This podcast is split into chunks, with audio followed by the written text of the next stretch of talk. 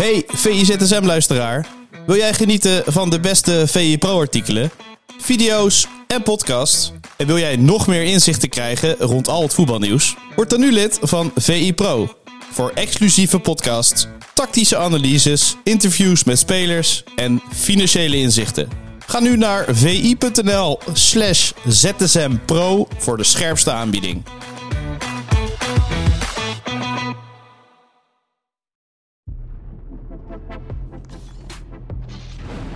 Woensdag 28 februari. Welkom bij VI-ZSM. Mijn naam is Sjoerd Keijs. Ik ga het laatste voetbalnieuws doornemen met Bart Frouws. Een hele goede morgen, Bart, daar in Nijmegen. Ja, de stad staat nog overeind. Ja? Staat hij nog overeind? Alle gebouwen zijn nog heel. Er is wel wat vuurwerk afgestoken. En het was een klein feest. Maar nee, de stad is nog heel. Ontwaakt nu uit zijn roes. Ja, de bekerfinale is bereikt na het uitschakelen van Cambuur na verlengen. Ja, het is historisch toch? Wat er gebeurt met NEC dit seizoen in de beker in ieder geval. Ja, nou ja, historisch nog net niet. Het is de 5e bekerfinale. En NEC is trouwens de ploeg met de meeste bekerfinalen zonder om ooit te winnen. Dat is geen goed voorteken. Zeker niet als je verwacht dat NEC moet aantreden tegen Feyenoord trouwens. Maar daarover zo meteen ongetwijfeld nog veel meer. Nee, het kan een historisch seizoen worden. De competitie gaat het crescendo. Zou je zomaar nog 5e kunnen worden als de resultaten echt allemaal de goede kant op vallen. Dat zou nog iets lager kunnen zijn. Maar inderdaad, het zou, als je die finale wint, zou het gigantisch zijn. En een bekroning op het werk van Meijer. Ik weet niet of die weggaat. Zijn contract loopt af.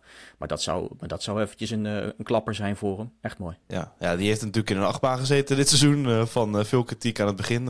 Jij hebt het woord nuilen gebruikt in scorebordjournalistiek en een ZSM. Dat gebeurde veel.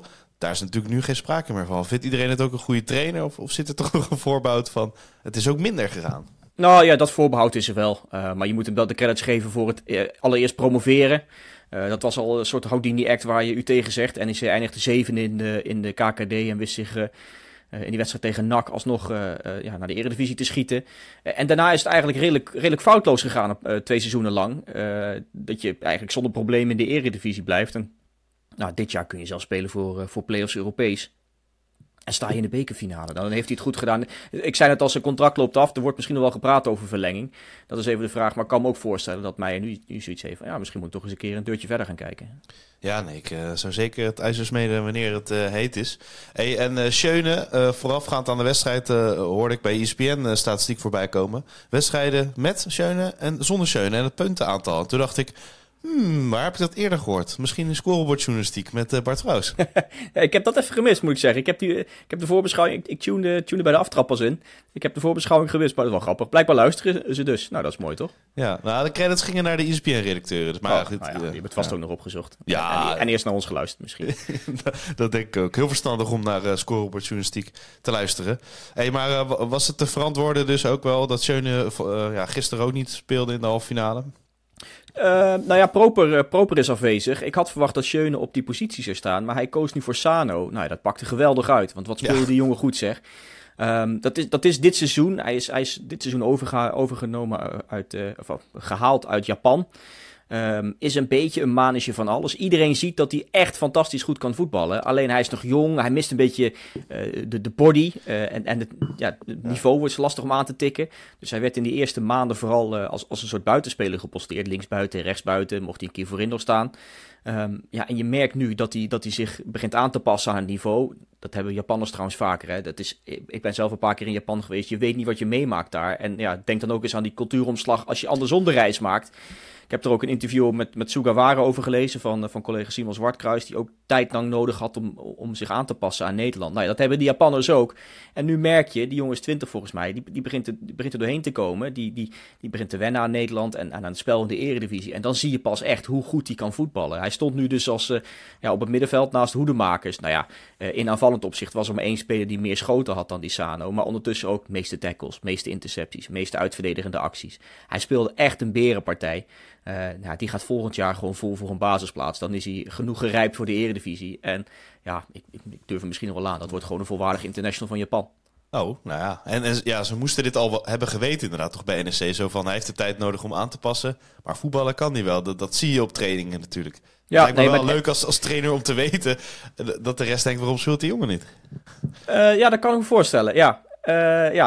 Dit zie je. Je ziet hoe goed hij kan voetballen. Dat hebben ze in Japan ook gezien toen ze hem gingen scouten. Alleen ja, je weet dat je gewoon wat aanpassingstijd nodig hebt. Je spreekt de taal niet. Je moet, ze hadden dan die Sai van Wermerskerken in Nijmegen een tijdje rondlopen. Die als een soort brug tussen het Nederlandse kamp en het Japanse kamp. Nou, dat was ideaal. Die is nu vertrokken.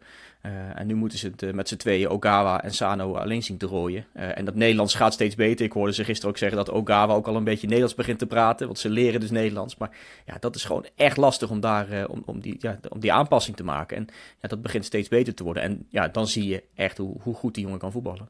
Ja, we hadden het inderdaad ook een scorebordjournalistiek dus over Cillessen, of die moest keepen of niet. Nou, hij koos dus voor Cillessen. Logisch toch, denk ik. Ja, als je zo dicht bij de finale bent, kan ik het me voorstellen. En dat betaalt hij dubbel en dwars uit met die redding in de laatste minuut. Die echt fantastisch was. Hij zei zelf 88ste, misschien was het zelfs nog iets later. Die pakt hij echt, echt goed. En mooi hoe dat sneaky gewoon niks zegt. Hè? Anders schreef je corner weg. Mooi hoe gehaaid hij dan is. Je zult keepers zien die dan heel erg beginnen te juichen van... kijk mij eens eventjes deze bal uit de hoek plukken. Maar ja, hij wist... ik raak hem. Inderdaad. Dan net tegen de scheidsrechter, misschien moet je even een corner geven, want ik heb hier zo'n glansparade gemaakt. Ja. Nou, dat deed hij top. En ja, dat interview na de hand vond ik veelzeggend. Dat zijn stem bijna oversloeg. Toen hij zei van, ja, hiervoor ben ik teruggekomen naar Nijmegen. Dit is wat hij wilde bereiken. En nu staat hij in de bekerfinale. Ja, mooi. Het is hem echt gegund. Ja, helemaal omdat hij ook wat klapjes heeft gekregen natuurlijk met het Nederlands elftal. Want ook met het oog daarop speelde hij natuurlijk bij NEC. Dus dat heeft het ook wel moeilijk gehad dit seizoen, denk ik. Ja, zeker. Ja, dat is grappig. Want ik zat nog... we gaan richting het EK gaan we weer voorbeschouwen en dat soort dingen. En ik zat nog de WK-rubriek te checken die we gemaakt hebben in aanloop naar het WK in Qatar. Toen ook best wel veel... prominent ook zijn. Nou, Cillessen moet gewoon keepen in Qatar. Nou, we weten hoe het helemaal afgelopen is en alles wat gezegd is aan praattafels over hem. Dan is dit toch wel lekker. En dan kan ik me voorstellen dat dat de emoties even hoog zitten. Zeker als je dan voor zijn uitvak staat, je naam wordt gescandeerd en het valt even binnen dat je denkt, ja, holy shit, ook onder andere door mijn redding staan we nou in de finale. En Boekhorn was op het veld, hè? Dat vond ik toch wel mooi om te zien. Goed is dat. Ja, mooi. Die werd geknuffeld, kwam in de kleedkamer, pakte hier en daar een drankje volgens mij. Dat is ook wel een lokale held, hè? Ja, zeker. Ja, die zie je niet zo gek vaak langskomen. Dit zijn dan de momenten dat hij even alle aandacht krijgt en dat hij waarschijnlijk ook naar voren wordt geduwd. Van, joh, pak jij even je moment. Want ja, dit is ook gewoon voor een heel groot deel aan jou te danken. Moet kunnen, vind je? Of moet de geldschieter ook gewoon op de achtergrond blijven? Nee, die mag af en toe zijn credits pakken. Dus in dit soort momenten. Het gebeurde ook na die... na de promotie en dit soort momenten. Nou, laat het dan ook gebeuren als de beker omhoog gaat. Ja, nee, je hebt helemaal gelijk, Bart. En 0-3-kies noemden we. Uldrikies, vorig seizoen dus ook in scoreopportunistiek. Die maakte een doelpunt. En die was ongelooflijk vervelend voor NEC. Dat was, hij was aan het sleuren. Hij deed er echt letterlijk alles voor. Ja, zeker. Ja, we noemden hem vorig jaar 0-3-kies omdat hij niet scoorde. Dat was de gekscherende bijnaam die we toen bedacht hadden. En in de laatste wedstrijd van het seizoen scoorde toen eindelijk zijn eerste goal. De eerste maanden van dit seizoen had hij ook een beetje een droge periode. Maar de laatste weken schiet hij ze van alle hoeken en standen in. Je merkt gewoon dat je echt je handen vol hebt aan die jongen. Want we hebben het nog niet echt over Cambuur gehad. Maar die speelde echt een solide wedstrijd. Je moet die goal even terugkijken. Ik denk dat ze in de samenvatting bij die 1-0 alles eraf geknipt hebben. Maar dat is gewoon een minuut lang dat ze balbezit hebben. En dat ze achterin rondtikken. En ze lokken NEC uit de tent. Ze vinden de opening aan de rechterkant en dan gaat het heel snel. En dan, omdat er dan zoveel gaten liggen, loopt het ook achterin bij NEC mis. Want Nuitink staat te kijken wat hij moet doen in die laatste zo die Uldrikies lopen. Ja, dat leek wel een minuut te duren, die bal die doorgekopt werd. En, die Uldrikies er binnenkopte. Ja, dat was misschien niet het geval, maar die hele aanval duurde meer dan een minuut. Hoe ze aan het rondtikken waren en NEC een beetje uit de tent lokte, zoals ik net zei. Ja, dat was een goede goal en je merkt gewoon de hele wedstrijd dat NEC de handen vol had aan die jongen. Het ziet er af en toe... met alle respect, moet je dan erbij zeggen, toch? Een beetje onbeholpen uit. Alleen, je hebt wel je handen vol aan die gozer. Zeker, en Cambuur mag natuurlijk ook trots zijn, ook op de sfeer en rondom alles. Die halve finale, Henk de Jong, die natuurlijk als een soort Duracell-konijn van tevoren er helemaal zin in heeft. Het vuurwerk overal op de achtergrond. Ik dacht, hoeveel geld gaan ze daar uitgeven, man? Het bleef maar gaan, dat vuurwerk. Ja, ik had hier een hoge expected vuurwerkwaarde al voor ingetekend, maar dit overtrof alles, hè? Hier had je gewoon een goede middenvelder voor kunnen kopen, volgens mij. Echt niet normaal. Jongen. Maar goed, is natuurlijk wel onderdeel van die mooie sfeer daar. Ja, en, zeker. En dus, toptoernooi van Cambuur ook, hoor. Die hebben leuke wedstrijden gespeeld. Die wedstrijd tegen Vitesse was mooi. Nou, die ontsnapping tegen Hercules, die hebben ook gewoon een bekertoernooi waar je mooi op kan terugkijken. Zeker. En ik ben benieuwd of ze die play-offs halen en daar een rol van betekenis in kunnen spelen. Want ze krijgen natuurlijk heel erg veel doelpunten tegen. Nu viel het dan mee, verdedigend. Ik toch net iets te kwetsbaar voor de Eredivisie, denk je niet? Ja, zeker. Nou, het is een absurde ploeg met de meeste goals en het ene hoogste aantal doelpunten tegen. Daarom dacht ik toen die 1-0 viel, Cambuur gaat sowieso een doelpunt tegen krijgen. Want het was een eeuwigheid geleden dat ze voor het laatst een clean sheet hielden. Dus ik denk, hoe ga je dit dan aanpakken? En dat hielden het lang vol. Dat deden ze knap. Terwijl NEC wel echt beter was natuurlijk. Ja, maar zeker. Dat zag je ook aan alles. Aantal schoten, expected goals. Nou, al die dingen waren in het voordeel van NEC. En je had ook echt het gevoel van... ja, hij gaat wel een keer vallen. Want je weet hoe kwetsbaar die defensie van Cambuur is. Ja, allebei de complimenten. NEC naar de Kuip. Daar werd natuurlijk al gezongen over Europa. En we gaan naar de Kuip toe. Hebben ze een kans tegen de winnaar van donderdag? Het ligt eraan wie het wordt. Zo eerlijk moet je zijn. Ik denk dat het voor iedereen... invullen. Ik denk dat het voor iedereen leuk zou zijn. Als je vanuit een neutrale blik naar die wedstrijd kijkt. Groningen-NEC zou een geweldige finale zijn. Qua wedstrijd. Misschien Europees gezien wat minder. Alleen je hebt het idee dat Feyenoord die wedstrijd thuis tegen Groningen makkelijk gaat winnen. En dat het dan... in de Kuip ook een zege wordt voor Feyenoord. NEC heeft dit seizoen wel veel ploegen buitenshuis moeilijk gemaakt. Hè? Gelijk in de Arena. Gewonnen bij Alkmaar en in Alkmaar bij AZ. Die wedstrijd tegen Feyenoord werd 2-2. Was ook een bijzondere wedstrijd. Dus, vorig jaar beker tegen Feyenoord, die 4-4. Dat was 4-4. Dat sloeg helemaal nergens op, inderdaad. Dus ik zeg niet dat het gelijk een gelopen koers is. Maar je hebt wel het idee dat als Feyenoord de bekerfinale haalt... dat ze hem dan ook gewoon gelijk gaan winnen. Ja, NEC is natuurlijk wel gewoon sowieso geduchte tegenstander. Maar misschien eerder in het bekertoernooi dan inderdaad. In zo'n finale, in de Kuip... dan heb je niet het gevoel dat het mis kan gaan. Nee, dat idee heb ik ook niet, nee. Nee. Goed. Misschien dat er toch wel een bekerstunt in zit. Utrecht bijvoorbeeld ook in de Kuip toen, hè? Opeens die van Feyenoord wonnen. En vergeet die wedstrijd tussen Ajax en Zwolle niet. Nee, daarom. Waar Zwolle volledig uit de slof schoot. En dat was een krankzinnige wedstrijd, joh. Laat dat dan het voorbeeld zijn. Het clipje wat Rogier Meijer dan moet laten zien. Als het inderdaad Feyenoord wordt in de finale. Dan kun je dit laten zien als, dit zijn de stunts die je kunt doen. En, die gaat alles uit de kast halen natuurlijk. Al die zeker. Spies. En die Kevin Sunday en alles gaat hij proberen natuurlijk. Eerlijk. Dat ik leren zijn. Een visie over, tenminste al Feyenoorders waren misschien wat boos. Want Tom Klipping schreef een mooi opiniestuk over... dat het eigenlijk gewoon hartstikke oneerlijk is dat Feyenoord zoveel thuis speelt in de finale. Het gaat erom dat het bekertoernooi altijd in de Kuip wordt gespeeld. De kop was, het is eigenlijk oneerlijk dat die wedstrijd altijd in de Kuip wordt gespeeld. Zeker als Feyenoord daar speelt. Maar het was wat allesomvattender. Hè? De kop was maar een deel van die visie. Ja, daardoor werd hij wel goed aangeklikt, denk ik. Ja, zeker. Nee, maar het gaat er vooral om dat Tom zegt... joh, die beker wordt vaak niet serieus genomen. De ploegen mogen later instromen. Er zijn een hoop clubs die met een B-team spelen. Ik kan me vorig jaar ADO in de kwartfinale van de beker herinneren. Die sta je eindelijk in de kwartfinale en dan speel je tegen PSV... en dan stuur je een B-ploeg naar Eindhoven. Dat was ook een beetje gek. Terwijl de beloning in de afgelopen jaren wel navenant is geworden. Want je gaat gewoon direct naar de groepsfase van de Europa League. Dus je zou zeggen, er staat het op het spel. Zet je beste elftal neer en dan komt het goed. Dus dat was een beetje het belangrijkste deel van die strekking. Met als slotpunch dat het gek is dat die wedstrijd altijd in de Kuip wordt gespeeld. Ja, daar ben ik het iets minder mee eens. Want je moet hem ergens spelen. We hebben helaas geen nationaal stadion. En we zijn ook iets te klein als land zijnde om ergens een stadion neer te zetten voor 50.000, 60.000 man. Waar alleen het Nederlands elftal speelt. Waar je de Johan Cruijffschaal afwerkt en de bekerfinale laat spelen. Ja, Olympisch stadion of zo. Helemaal upgraden. Ja, dat is niet eens een heel slecht idee. Alleen, ook dat is niet meer...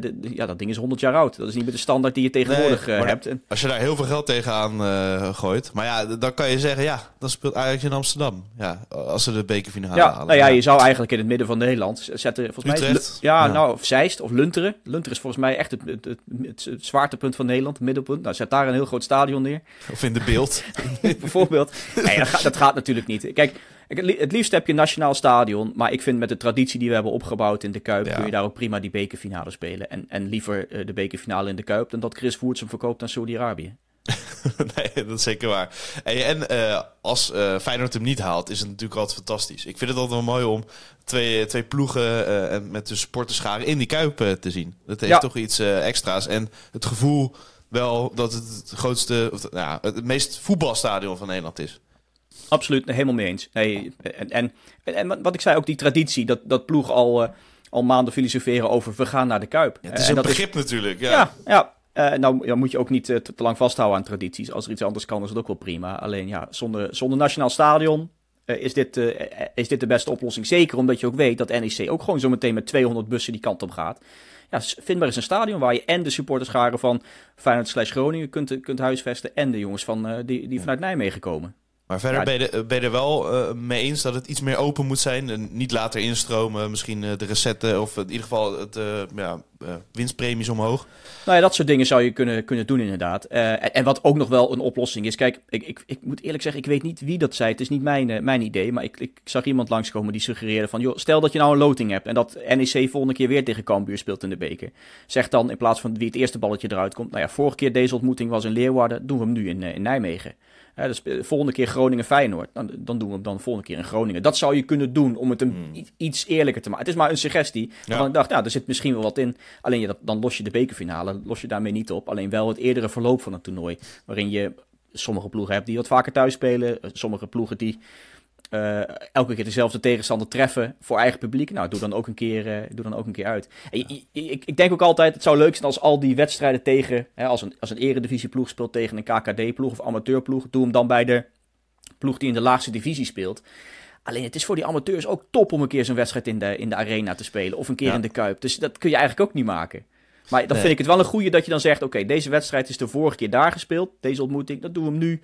In plaats van dat we het eerste balletje nemen... doen we hem dan bij de ploeg die de vorige keer uit heeft gespeeld. Dan spelen we dan thuis. Ja. En je houdt van cijfers. Hè? Feyenoord heeft dus inderdaad boven de 70% of zo thuis gespeeld. Maar dat gaat dus ooit een keer tegenzitten.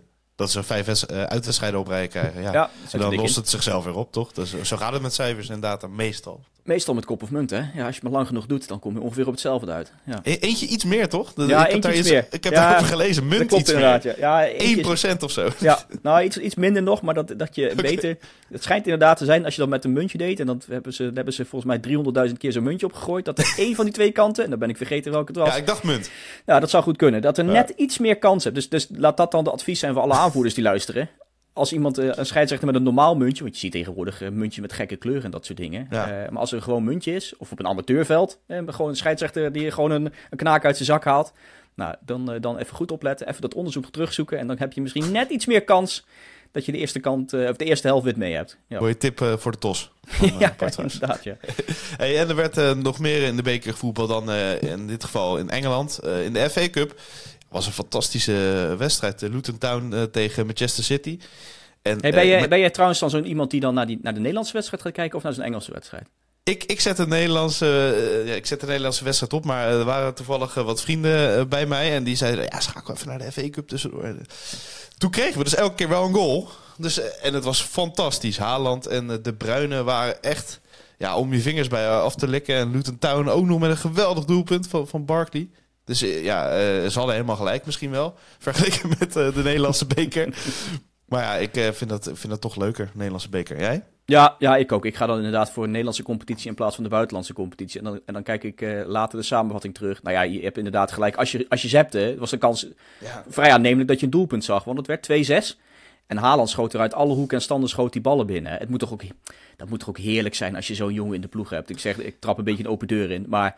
Die gozer schiet 7 keer. Het gaat allemaal op doel. En het mooie is dat ook alles erin vliegt bijna. Want er gaan er 2... Kijk, hij schiet er 2 recht op Tim Krul af. Maar die zijn zo hard en zo scherp... dat hij dan alsnog via een been of onder zijn been door... er alsnog weer invliegen. Terwijl je denkt, ja keeper, deze zou je ook kunnen hebben.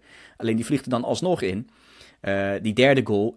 Het kan zijn dat mensen het niet allemaal gezien hebben. Dus ik zou zeggen, kijk die samenvatting nog terug. Dat die derde goal, dan zie je pas hoe goed die is en hoe koelbloedig die is voor het doel. Hè? Dat die dreigt om in de verre hoek te schieten. Keeper gaat al een beetje die kant op en dan chipt hij hem eroverheen. Ja, dat is zo mooi. En zijn lichaam blijft ook zo kalm en neutraal. Hè? Je ziet ook niet wat hij gaat doen eigenlijk. En dan doet hij iets magisch. En het moet trouwens ook heerlijk zijn voor Kevin De Bruyne. Hè? Want je hebt in de Eredivisie ook genoeg spelers die aardig wat kansen creëren. PSV zit niet verlegen om doelpunten. Maar Lozano, die zat de afgelopen weken, heel erg droog. Terwijl die ook wel genoeg creëerde, dat moet je er wel bij zeggen. Alleen ja, die worden dan niet afgemaakt. Terwijl PSV alsnog, weet ik niet, meer dan 100 doelpunten gemaakt heeft dit seizoen. Maar ja, zo'n Kevin De Bruyne legt 4 keer een bal af. Letterlijk 4 keer een bal afgelegd deze wedstrijd. En die worden er allemaal ingeschoten. Het was een soort dubbele hat-trick hè, daardoor. Wat inderdaad. De eerste 4 goals allemaal door Haaland gemaakt. En allemaal op aangeven van De Bruyne. In september 2020 had je dat bij Spurs ook. Toen maakte, volgens mij was het Son die ze maakte en Kane die ze aangaf. Ook 4 stuks. Ja, dat is echt krankzinnig. Het gebeurt zo weinig dit. En ja, dan moet je ervan genieten. Terwijl half Nederland misschien al naar een wedstrijd in Leeuwarden zit te kijken. Gesproken over bekertoernooi serieus nemen. Daar stonden dus de kanonnen gewoon wel in het veld in Engeland. Ja, klopt. Doen ze dat in de League Cup natuurlijk met hun derde team. Maar FA Cup wordt in ieder geval goed serieus genomen. Daar kunnen we een voorbeeld aannemen, denk ik. Ja. Al mocht je dus inderdaad gisteren naar Cambuur en NEC hebben gekeken, check dan er even de samenvatting. Je ziet 8 goals voorbij komen. De een is inderdaad nog mooier dan de ander. Want Luton Town ziet er ook prachtige ballen binnen. Ja, ik zei inderdaad die van Barkley. 12 minuutjes. Was het niet Jordan Clark die hem maakte? Oh ja, je hebt gelijk. Ja. Die 2 keer de assist, Clark 2 keer de afmaak. Dat was het. We hadden nog even gecorrigeerd, gelukkig. Heel goed. Hey Bart, bedankt. Donderdag is natuurlijk de volgende bekerkraker. Je verwacht geen problemen voor Feyenoord dus, hè? Ik verwacht dat die wedstrijd voor Feyenoord is. Het is ook lang geleden dat Groningen überhaupt gewonnen heeft in Rotterdam. Ik heb het opgezocht. Er komt nog een artikel vandaag online met wat dingen die je moet weten over Groningen. In aanloop naar die bekerwedstrijd. Laatste keer dat Groningen daar won was in 2007. Toen werd het ook gelijk 4-0. Ik heb er een filmpje in dat artikel hangen. En playoffs? Of niet? Nee, dat was competitie. Okay. Dat was echt een mooie pot. En ook een heerlijke samenvatting zit erin. Waarin iemand zegt, en dan mag je vanmiddag gaan kijken op de site om wie het dan ging. Dat de commentator zegt, en hier ook nog een leuk 16-jarig talentje van Feyenoord. Dus dat is bijna een soort quizvraag. Denk er eens even over na wie dat toen was. In 2007, 16-jarig leuk talentje van Feyenoord. Die in een puikenpot speelde.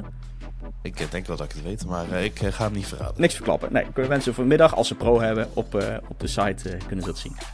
God, wat een cliffhanger, hè? Jazeker. Morgen nemen we scorebordjournalistiek op. Die komt vrijdag online, dan zijn we helemaal rond. Bart, tot ZSM. Ja, tot ZSM. Wil jij nagenieten van de beste VI-pro artikelen, video's en podcasts? En wil jij meer inzichten krijgen rond al het voetbalnieuws? Word dan nu lid van VI-pro. Voor exclusieve podcasts, tactische analyses, interviews met spelers en financiële inzichten. Ga nu naar vi.nl/zsmpro voor de scherpste aanbieding.